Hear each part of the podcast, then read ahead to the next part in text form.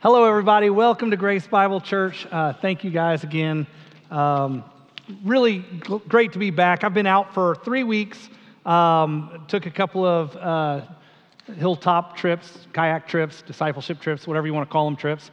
And, um, and, and when I was gone, by the way, we finished up uh, the book of Second Corinthians. I don't, I don't know if you knew that or not, but Hayden finished it up last week. I was actually here on Sunday last week. He did a great job. If you didn't get to hear him wrap it all up, you, you should hear it. And, and today we are starting our, our annual kind of a recasting of vision for Grace Bible Church. It's, it's every August we do a series on disciple making. And, and we exist as a church to glorify God by making disciples who transform the world. So this is this is kind of like, hey, let, let's not forget it. Hopefully, we're talking about disciple making like all 12 months of the year, but this is dedicated time to that end. I would say that we're starting today, but Donald Avant on Thursday night concluded our Thursday night Bible study series with a, a great sermon on disciple making. So if, if you missed that, go listen to it. I, I, thought he crushed it. It was so fun. And, and Thursday night Bible study overall was a ton of fun this year. Uh, I'm so proud of all those guys. Uh, anyway, new sermon series. It's this today we're going to be looking at Matthew chapter 4 and Romans chapter 6. Uh, let me pray and we will turn our attention to God's word. Bow your heads with me. Father, you are so gracious and kind to us. And Lord, I know that we take your grace for granted. And, and I ask your forgiveness for my part in that. And I, on behalf of my friends, I think we can all corporately confess that we take your grace for granted. Um, Father, your grace is immense. It is beyond in goodness and scope what we can even really conceive of, even if we tried hard. Uh, I pray that you'd give us a, a greater glimpse into the transformational nature of your grace. I pray, God, that we would delight to be your children as a result of this time. I pray that we would live lives that reflect the gospel more fully as a result of this time. And God, I, I just pray that we would live in the freedom that you envisioned when you sent your son to die for us. I pray all of this in Jesus' name. Amen. Okay, I want to start with a question today, and I think it's kind of a fun question. Here it is Do you think that Jesus mounted a cross at Calvary? Do you think that when he mounted that cross, he did so to procure for himself a bunch of Christians or a bunch of disciples? When Jesus mounted the cross, when, when he willingly got up on the cross and died a sinner's death, was he doing so to to procure for himself a bunch of people who would call themselves Christians or a bunch of people who would be disciples of his, followers of, of his. What was he trying to do there? Some of you are probably already objecting to the question, and, and, and I get it. You're, you're thinking to yourself, hey, there's no distinction between a disciple and a Christian. If you are a true Christian, you are a disciple. And, and if you are a disciple, you are a Christian. And so th- these this distinction kind of falls in on itself, and you've probably come to that conclusion. You're kind of bugged that I asked the question, and, and if you are, I'm proud of you because I think you got the right answer. The reason I ask that question isn't to bug you, but just to address something that I think a lot of us live with. This, this question kind of running in the background of our brain's operating system. And it's something like how critical is being a disciple? And by the way, if you're a disciple and you're a faithful disciple, you're making disciples. How critical is being a disciple to my salvation? It's a question that you should be asking because the reality is you hear two messages that can be seen in contradiction from this pulpit. You, you hear the message sometimes that, that you are saved by grace alone through faith alone. That is true. That is 100% true. We are not a church that believes in a salvation that is by grace plus works or anything like that. Hear it very clearly. You will hear from this pulpit early and often, and today and tomorrow. We believe in a salvation that is by grace alone, through faith alone, not by works, so no man can boast. But then you're also going to hear from this very same pulpit that every one of us should be going out and making disciples. And you're like, well, wait a second. If I'm saved by grace alone, through faith alone, why are you telling me to do all this stuff? And, and what is the relationship between my salvation that is apart from works and this work that you're constantly asking me to do? That's the question that some of you are asking. And as we recruit small group volunteers, and as we just generally say all of you should be going out and doing the work of ministry, that question comes maybe a little bit more to the forefront. What's the relationship between my salvation, which is not by works, and this work that the pastors of Grace Bible Church are always calling us to do? What exactly is the relationship between the gospel that I have believed and disciple making? That's the question we're asking as we start this month look at disciple making. What exactly is the relationship between the gospel and the Great Commission? Here's the deal you got to understand this. It's impossible to answer that question what is the relationship between the gospel and the Great Commission without first defining the gospel. Because the gospel, people talk about the gospel all the time, and, and they're talking about a variety of different things, and nobody has a real buttoned up definition of the gospel. So we've got to first define the gospel. Most, most people understand the gospel as a set of historic claims that people can give cognitive affirmation to or reject. And, and so it's something like this. This will be close. It's not going to be perfect. Don't criticize my articulation of the gospel. It's, it's going to be something like God became incarnate, He took on flesh in the person of Jesus. Jesus, being God, lived a perfect and impeccable, without sin life, but died a death on the cross of Calvary in the Roman Empire, a sin or a, a death not for his own sin because he was impeccable, he was perfect, but he died a sinner's death so that we who are sinners and who would believe in him might not perish and spend eternity in hell, but would instead escape that condemnation and we would live forever under the unconditional love and in the beautiful, glorious presence of God in heaven forever. Something along those lines. That, that would be the gospel. And so we present that, and, and people either believe it or they reject it, and, and they go to heaven if they believe it, and they go to hell if they don't believe it. And that's, that's the gospel that most of us have grown up with. It's a gospel that drives toward escaping hell and going to heaven by grace through faith alone in Jesus. Nothing wrong with that. Everything about that is right. That understanding isn't complete, but it's really popular. It's really popular. it's, it's, most of you probably didn't object to that. Most of you probably didn't say, well, that's just not enough, West. You, you don't think that. It's, it's very popular. And the reason it's very popular, by the way, is because two of my heroes made it popular. Bill Bright, who was the founder of Campus Crusade for Christ, now called Cru, he loved disciple making.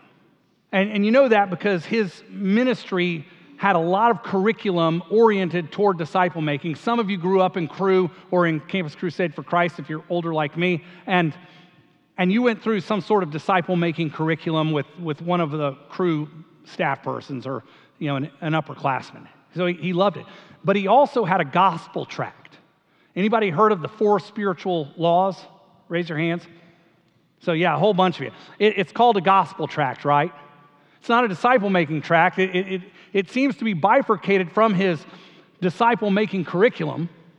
And, and it's God loves you and has a wonderful plan for your life. You're wrecked because of your sin. Jesus came and died on a cross to, to bridge the gap, basically, between a holy God and a sinful humanity. Believe in Him and escape the perils of hell and, and go to heaven. It's called the gospel.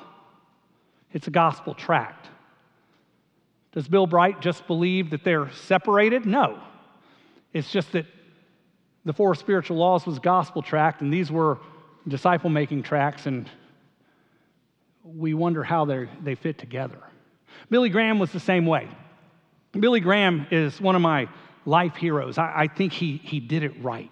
Like his whole life, he did it right. I, so gracious, so clear, stayed true to his vision and his mission and his giftedness. I love Billy Graham. Billy Graham was an evangelist, right? Everybody knows that. He, he had these crusades. If, if, if you're a little bit older, you probably saw a Billy Graham crusade, even in person or on television. And, and Billy Graham would present the gospel, and people would walk down stadium aisles to receive Christ, and then the lights would go out. And so Billy Graham, as an evangelist, was, was known as someone who proclaimed the gospel. What, what you don't know is that Billy Graham loved disciple making. He saw the gospel, the articulation of, of the forgiveness element of the gospel, and the followership of the gospel as integrated. He had a guy on his staff named Robert Coleman. Robert Coleman wrote a book called The Master Plan of Evangelism. The Master Plan of Evangelism is a book about disciple making. Robert Coleman would go to wherever the Billy Graham crusade was taking place six months prior to its start, and he would work with churches so that they had a plan for integrating all the people who walked the aisle that they might be plugged into churches and be discipled. The problem is when the lights and the cameras went on for the Billy Graham crusade and people walked the aisles, they never heard about Robert Coleman. They turned the cameras off before they integrated people into the churches. So nobody really knew that the gospel had a ramification orienting toward disciple making because they never saw that on television. And, so you had this bifurcation. You, have got a, a message to escape hell and go to heaven proclaimed by Bill Bright and Billy Graham. And then you've got this discipleship stuff over here, but, but you don't know how they get connected. It's like this, it's what I call the forgiveness only gospel. Like you, you believe in Jesus to be forgiven so you can escape hell, go to heaven. But there's a fundamental pro- problem. There's a, there's a fundamental flaw in this gospel, and it leads to a lot of other problems. First of all, the, the, one of the real problems is it leads to this Christian Platonism, and, and Platonism just is a fancy way of saying it, it's an expression of Plato's philosophy in Christianity. And Plato was fine in a lot of ways, but don't don't mix Plato up with Jesus. It, it, doesn't go well. Christian Platonism is, is this idea that the material of this world is, is kind of base or evil. And, and Plato always wanted to transcend the material and he wanted to get to the metaphysical. And he, was looking for forms rather than material expressions of the forms. And it, it was just kind of what he was really into. And Christians can do that too. And they, they can start thinking, well, I'm a Christian, but, but I'm a Platonist as, as an expression of my Christianity. And so I'm, I'm not really about the physical world. I, I want to escape the physical world. I want to escape hell. I want to escape earth. I want to go to heaven. And, and so you, you kind of disconnect a little bit. And it, it becomes a very strange thing. Plato basically thought the world was shabby. And so the goal was to escape this world. A lot of Christians think that too. It becomes really weird. Look, here's the deal. Hopefully, I'm not boring it too terribly. If the goal of the gospel is just escape, like if that's the goal, like to escape hell so that we might go to heaven, if the goal is only escape, then everything after we believe becomes kind of like an optional interim. Like, I've already believed the gospel, I'm already going to heaven.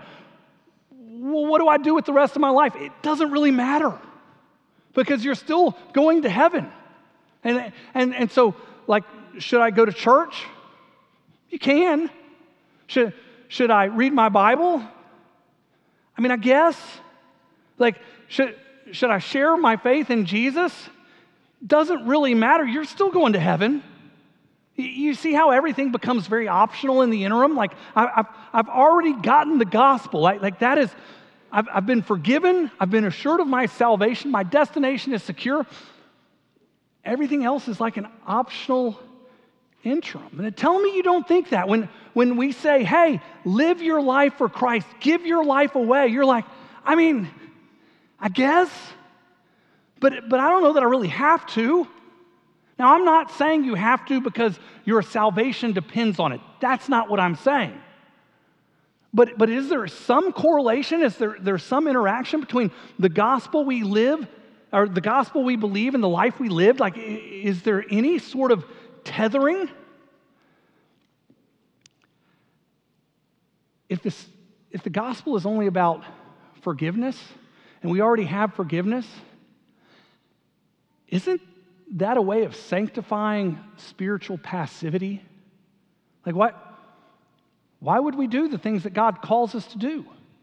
Again, I'm not saying we do them to earn salvation, but why does God even say we need to do them if the ultimate goal's already been realized? It's a question that a lot of people have. It reminds me of a, lady that I met in my 20s named Mary Shaw. Mary Shaw was a delightful older lady at the time. She had worked for decades for Wycliffe Bible translation. And so she was a, a Wycliffe Bible translator um, missionary, and, and she, she spent, I think, several decades of her life in Papua New Guinea. And she, she was kind of out on a, a I mean, she was a bit of a pioneer, right? She, she was out there on the, you know, sort of the tip of the spear type deal, and, and she was in this village and she was translating the Bible into the dialect of this village. And she didn't really know the language that well, and so she, she hired a guy, and this was not his real name, but this is what Mary Shaw called him. I'm glad she called him this. She called him Sam. So, so Sam was part of the indigenous people that made up this village of Papua New Guinea, and he spoke the, the language there really well. He, he was fantastic. He was, he was a young guy, he was, he was 25 ish, he was very healthy, he was very vigorous, he, he spoke the, the language really well. He also somehow spoke English, and so he and Mary Shaw were working very close together. It was just the two of them in this, this hut every day. Now, Sam was outstanding. Mary Shaw told me about this. He was, he was so great with one singular problem. Sam, from Papua New Guinea, wore what was customary for men to wear in Papua New Guinea, which was like a little loincloth. And Mary Shaw didn't like that at all, right? She's, she's like a 40 year old woman, and, and here's this 25 year old guy, nothing but a, a loincloth. It, it basically like one of you people coming to work in a thong or something. I mean, it's just terrible, right? And she, she doesn't know where to look. And I mean, it's embarrassing. I, I get that she's a missionary and she's, her heart's as pure as the driven snow, but he's got a, he's got a loincloth on. And that's, that's uncomfortable. And so, what is Mary to do? What is Mary? I, I pose that question to you, my friend. What should she as a missionary do? If she imposes her culture on Sam, she's the ugly American. But, but then she also doesn't want to spend the next decade with a guy in a loincloth either. So, what do you do? Mary came up with a pretty good solution. She decided that she was going to give Sam a pair of khaki shorts for Christmas. And so Christmas time comes, and every missionary has a pair of khaki shorts, and, and she gets one for Sam, and she gives and makes it a big deal and says, Sam, this is your Christmas present. We love you. Here it is. And Sam opens it up and he looks at these khaki shorts and he's just overwhelmed. He's like, oh my gosh, nobody's ever given me any present like this. I cannot wait to wear these into work tomorrow. And Mary Shaw, of course, quietly is thinking, I can't wait for you to wear them into work tomorrow so that I don't have to look at your loincloth. And she thinks it's a problem solved and she hasn't been the ugly American. This is a, a wonderful thing, wonderful thing. Sam comes in the next morning and he is wearing his shorts on his head.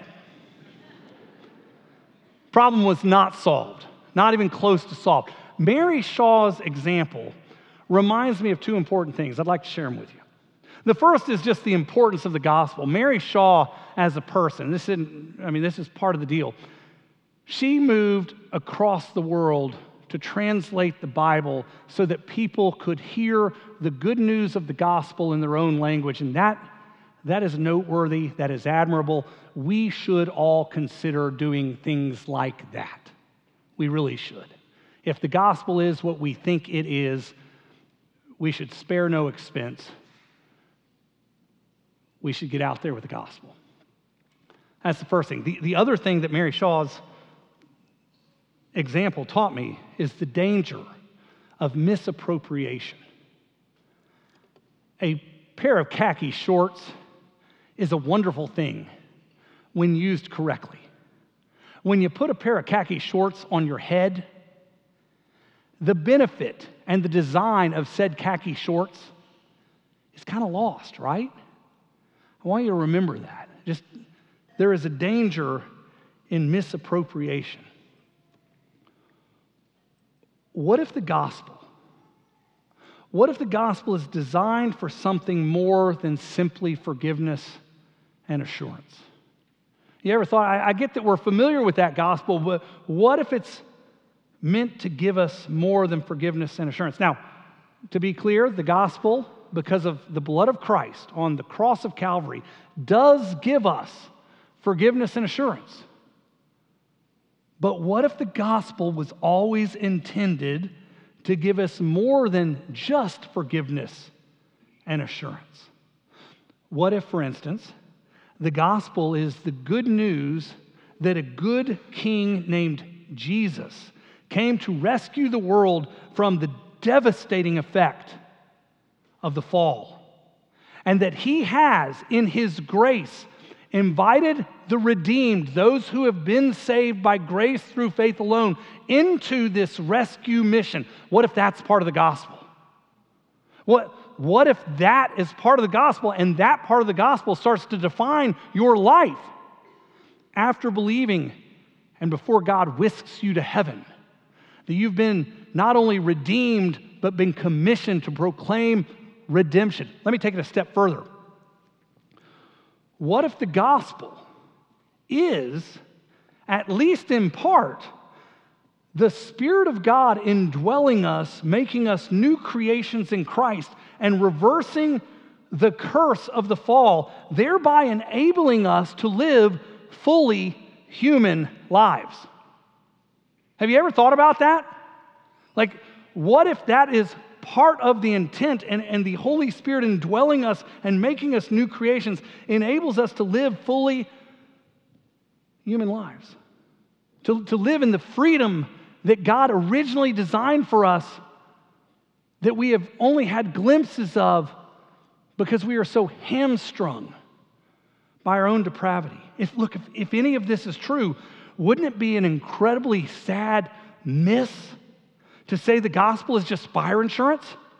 To say the gospel like delivers me from hell and to heaven, but, but doesn't really do anything for the interim after believing and going to heaven. Like we're just kind of the same and everything else is some sort of optional interim?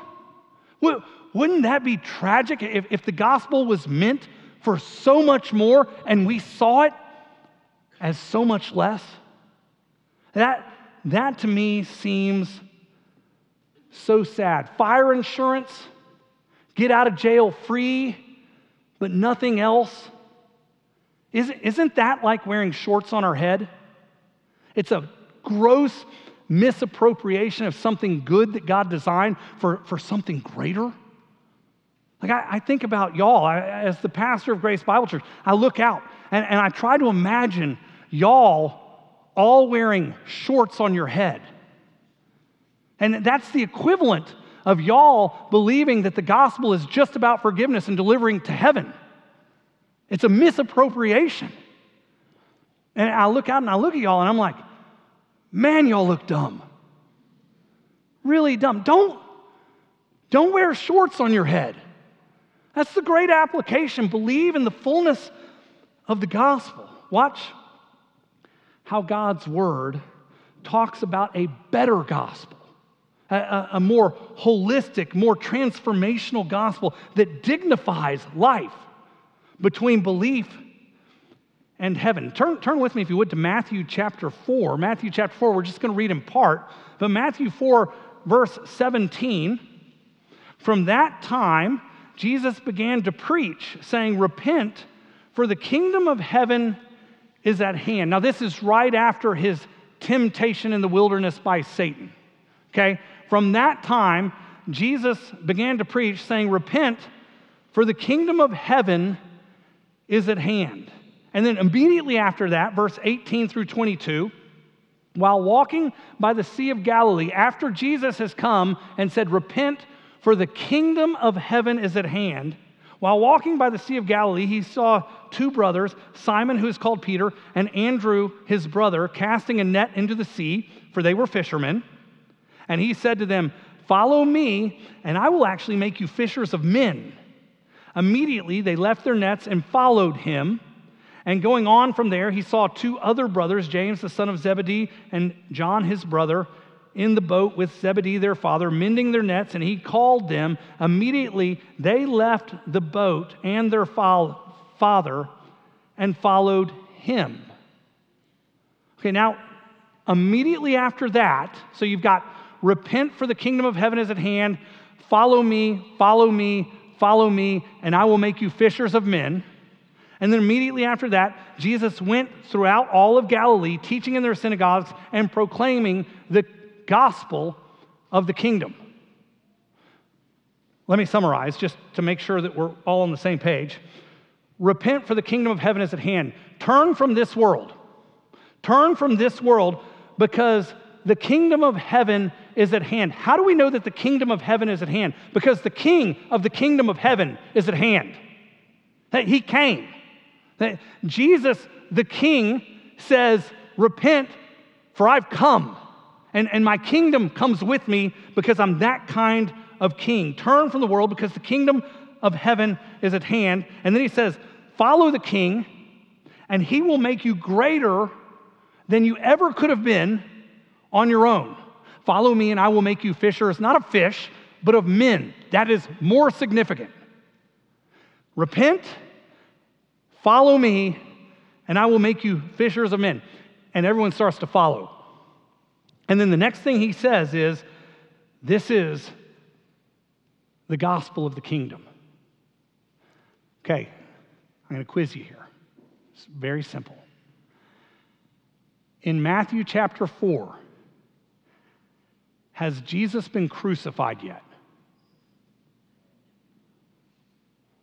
It's a stunning silence. I'm going to wait. No, thank you so much good, gracious. It's, it's chapter four. What do you think is going to happen in the rest of the book? He has not been crucified. Now, isn't the forgiveness of sins, I think you know your theology, premised on Jesus dying on the cross? Yes. Yes, thank you. So, we're talking about a gospel of the kingdom before the cross. In fact, Jesus uses the word gospel 12 times in the four Gospels. Matthew, Mark, Luke, and John are the four Gospels. He uses the word gospel 12 times. 11 of those 12 times, it's before the crucifixion, before the basis for forgiveness. So he's talking about a gospel that obviously, I'm not saying it doesn't include forgiveness, but it includes something other than forgiveness because otherwise he couldn't talk about the gospel. It's just chronologically, that's what we know. And, and so, what is the gospel of the kingdom?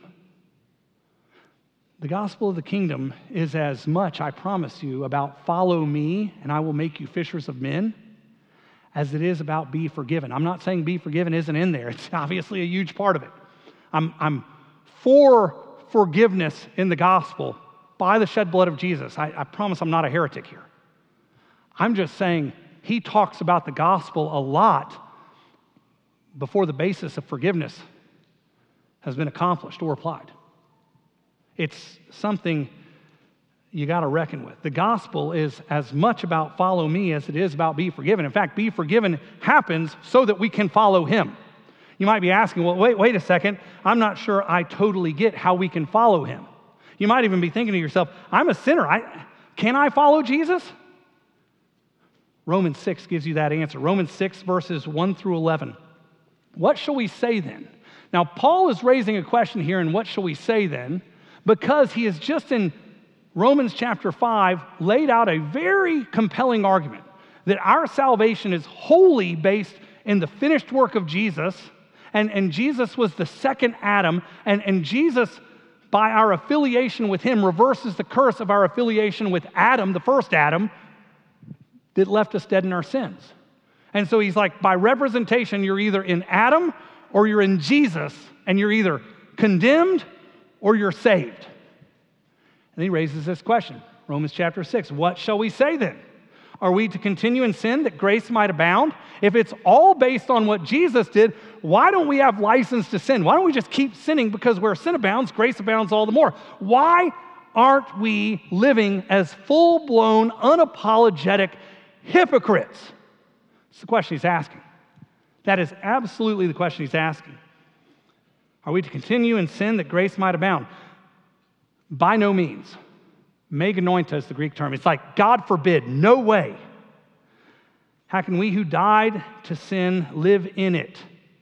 Do you not know that all of us who have been baptized into Christ Jesus, that might seem weird. Baptized into means totally identified with Christ Jesus. Or don't you know that all of us who have been baptized, totally identified into Christ Jesus, were baptized, totally identified with him in his death? We were buried, therefore, with him by baptism into death, in order that just as Christ was raised from the dead by the glory of the Father, we too might walk in newness of life. One of my favorite Greek words, it's kainos. Kainos, newness, means of a different sort, not just another life, it's a qualitatively different life. We have been baptized into Christ Jesus. When He died, we died. When He resurrected, we resurrected, therefore leaving us with kainos life, of a different sort life. Verse 5. For if we have been united with Him in a death like his, we shall certainly be united with him in a resurrection like his. We know that our old self was crucified with him in order that the body of sin might be brought to nothing, so that we would no longer be enslaved to sin. Isn't that good news? For one who has died has been set free from sin. I promise you that's great news. Now, if we have died with Christ, we believe that we will also live with him. We know that Christ, being raised from the dead, will never die again. Death no longer has dominion over him. For the death he died, he died to sin once for all. But the life he lives, he lives to God. So also, so you also must consider yourselves dead to sin and alive to God in Christ Jesus. It's a lot. It's 11 verses. It's a whole lot of theology. I'm going to give you a summary statement. The, the summary of verses 1 through 11 grace doesn't enable us to sin with impunity, with no consequence. Grace doesn't enable us to sin with impunity.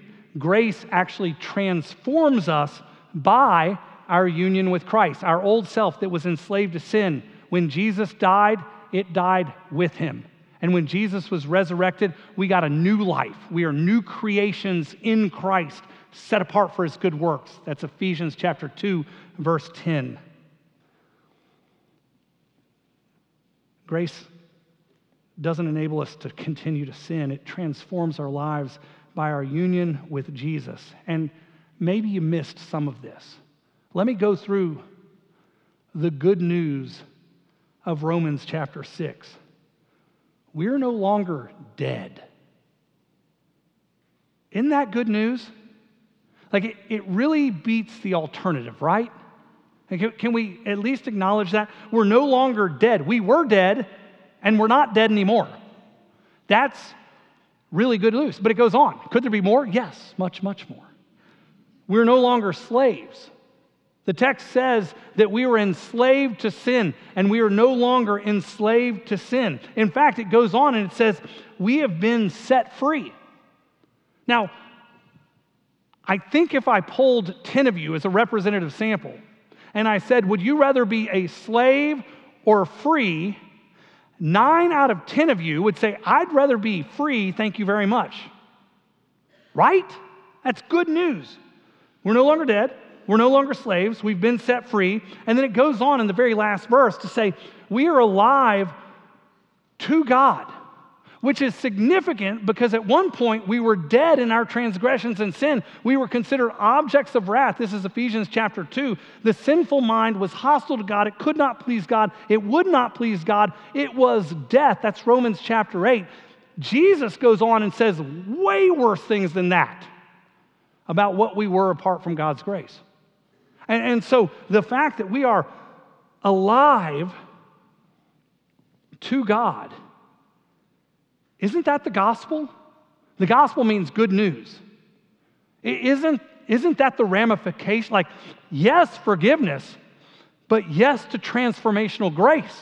It's all part of the gospel. It's, it's all really good news. The gospel reverses the curse, it reverses the consequence of the fall. The, the fall, the curse, had to do with sin.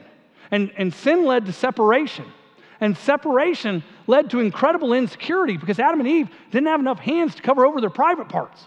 And, and so sin leads to separation, leads to insecurity, and, and basically Jesus reverses all of that. So it, we're, we're no longer dead in our sins.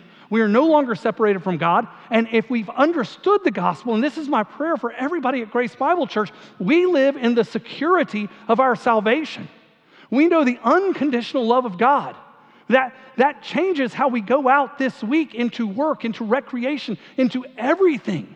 Think about your life unhindered by insecurity. Like, can, can you even imagine it? And that is exactly what God intended when He sent Jesus to die, to procure for Himself disciples, followers of Jesus Christ. That is the fully human life.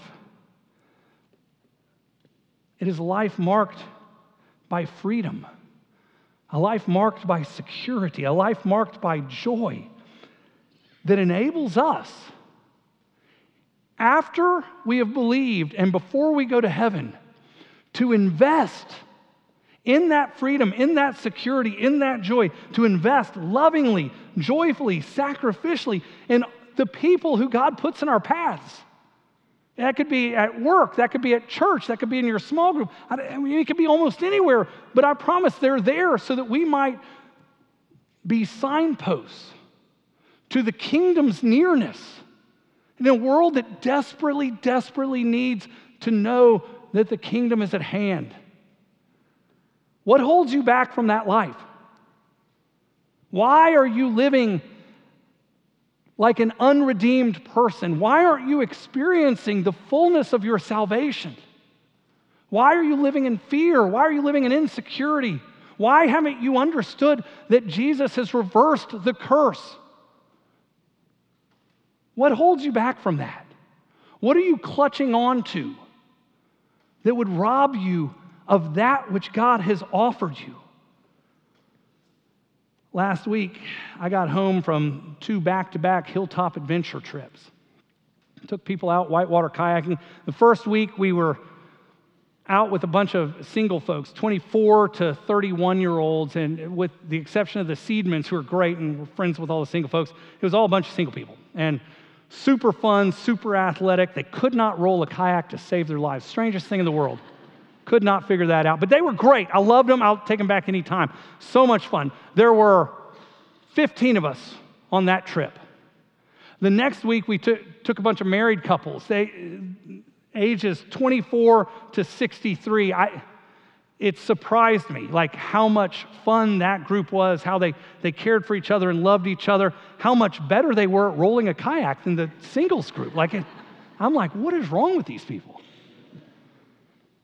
14 of us on that trip, 29 total people on this trip. Now, we go through a curriculum. We don't just kayak and scare people on a river. Um, we go through this kayak, and, and one of the exercises, and, and, some of them are right over here, they can testify to this. One of the exercises, you, you break your life into chapters, and at, at the bottom of this chapter, you, you, go, Who are your heroes in this time? And you've got between three and five chapters in your life and you, you write down one or two heroes during those periods of time. So everyone's going to have between three and 10 heroes that they've had in their, the course of their life.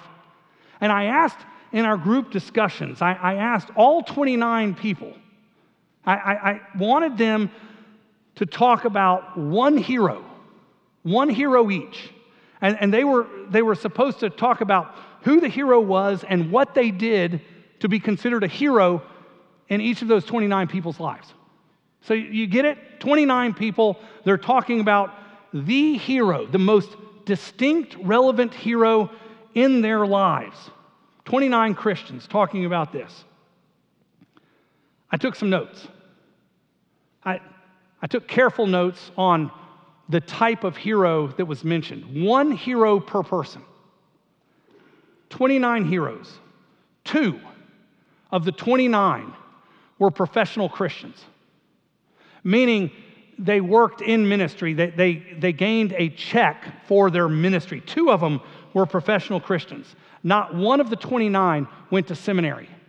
So if you're thinking, I can't disciple people, I can't invest in people because I haven't gone to seminary, you've either believed a lie or you've created a lie. But it's a lie. That's just wrong. And, and that, that is proven out on all of these trips. People's heroes aren't up on stages. In, in fact, none went to seminary. Not one of the 29 heroes, not one, was famous. I'm not talking like national famous. I'm not talking regional famous. I'm not talking local famous. You never heard of them. Like that, nobody of the 29 heroes were well known people. It was 29 really normal people. Just no, sometimes normal's a huge compliment. It was 29 normal people who were willing to be signposts for the kingdom of God in how they loved people and how they invested in people and how they showed up in hard times. Matthew chapter 4, Jesus says, Repent, for the kingdom of heaven is at hand. And immediately after that, he finds some normal fishermen and he says, Follow me, and I will make you fishers of men. And they drop their nets and they follow him. And then he goes around and he says, This is the gospel of the kingdom. Before he's died on a cross, it's a bunch of normal people following Jesus and investing in other people and saying, We found the Christ. Come take a look. Jesus says, Repent. He says, Follow me. And that is exactly what God is calling you to do today and every day He gives you until He takes you home. It's exactly what He's calling you to do. And by the way, that is exactly what He has already enabled you to do if you're a Christian. That's what Romans 6 is all about. That's what He's called you to do, that's what He's enabled you to do. That is the gospel. That is the gospel. The King has come near. He has said, Follow me. I'll make you fishers of men. And I've enabled you to do so. That's the gospel. What would you rather pursue than that? Just know that if you pursue that, you're wearing shorts on your head, man. It's a dumb look. Let's pray. Father, help us. Help us to believe that your gospel is much more holistic than we would have imagined. It's much more glorious than we have imagined. And it is an invitation, really, it's a commandment into participation in your kingdom purposes. Father, I pray that we would give you all credit for our salvation. We are saved by grace alone through faith alone. But Father, that salvation has enabled us to participate. And so, God, I pray that we would do so, and I pray that we would find joy in the doing so. I pray, God, that you would make us look like signposts that your kingdom is at hand. And I pray that we would glorify you at every turn and that we would celebrate the life that you've called us to. I pray it in Jesus' name. Amen.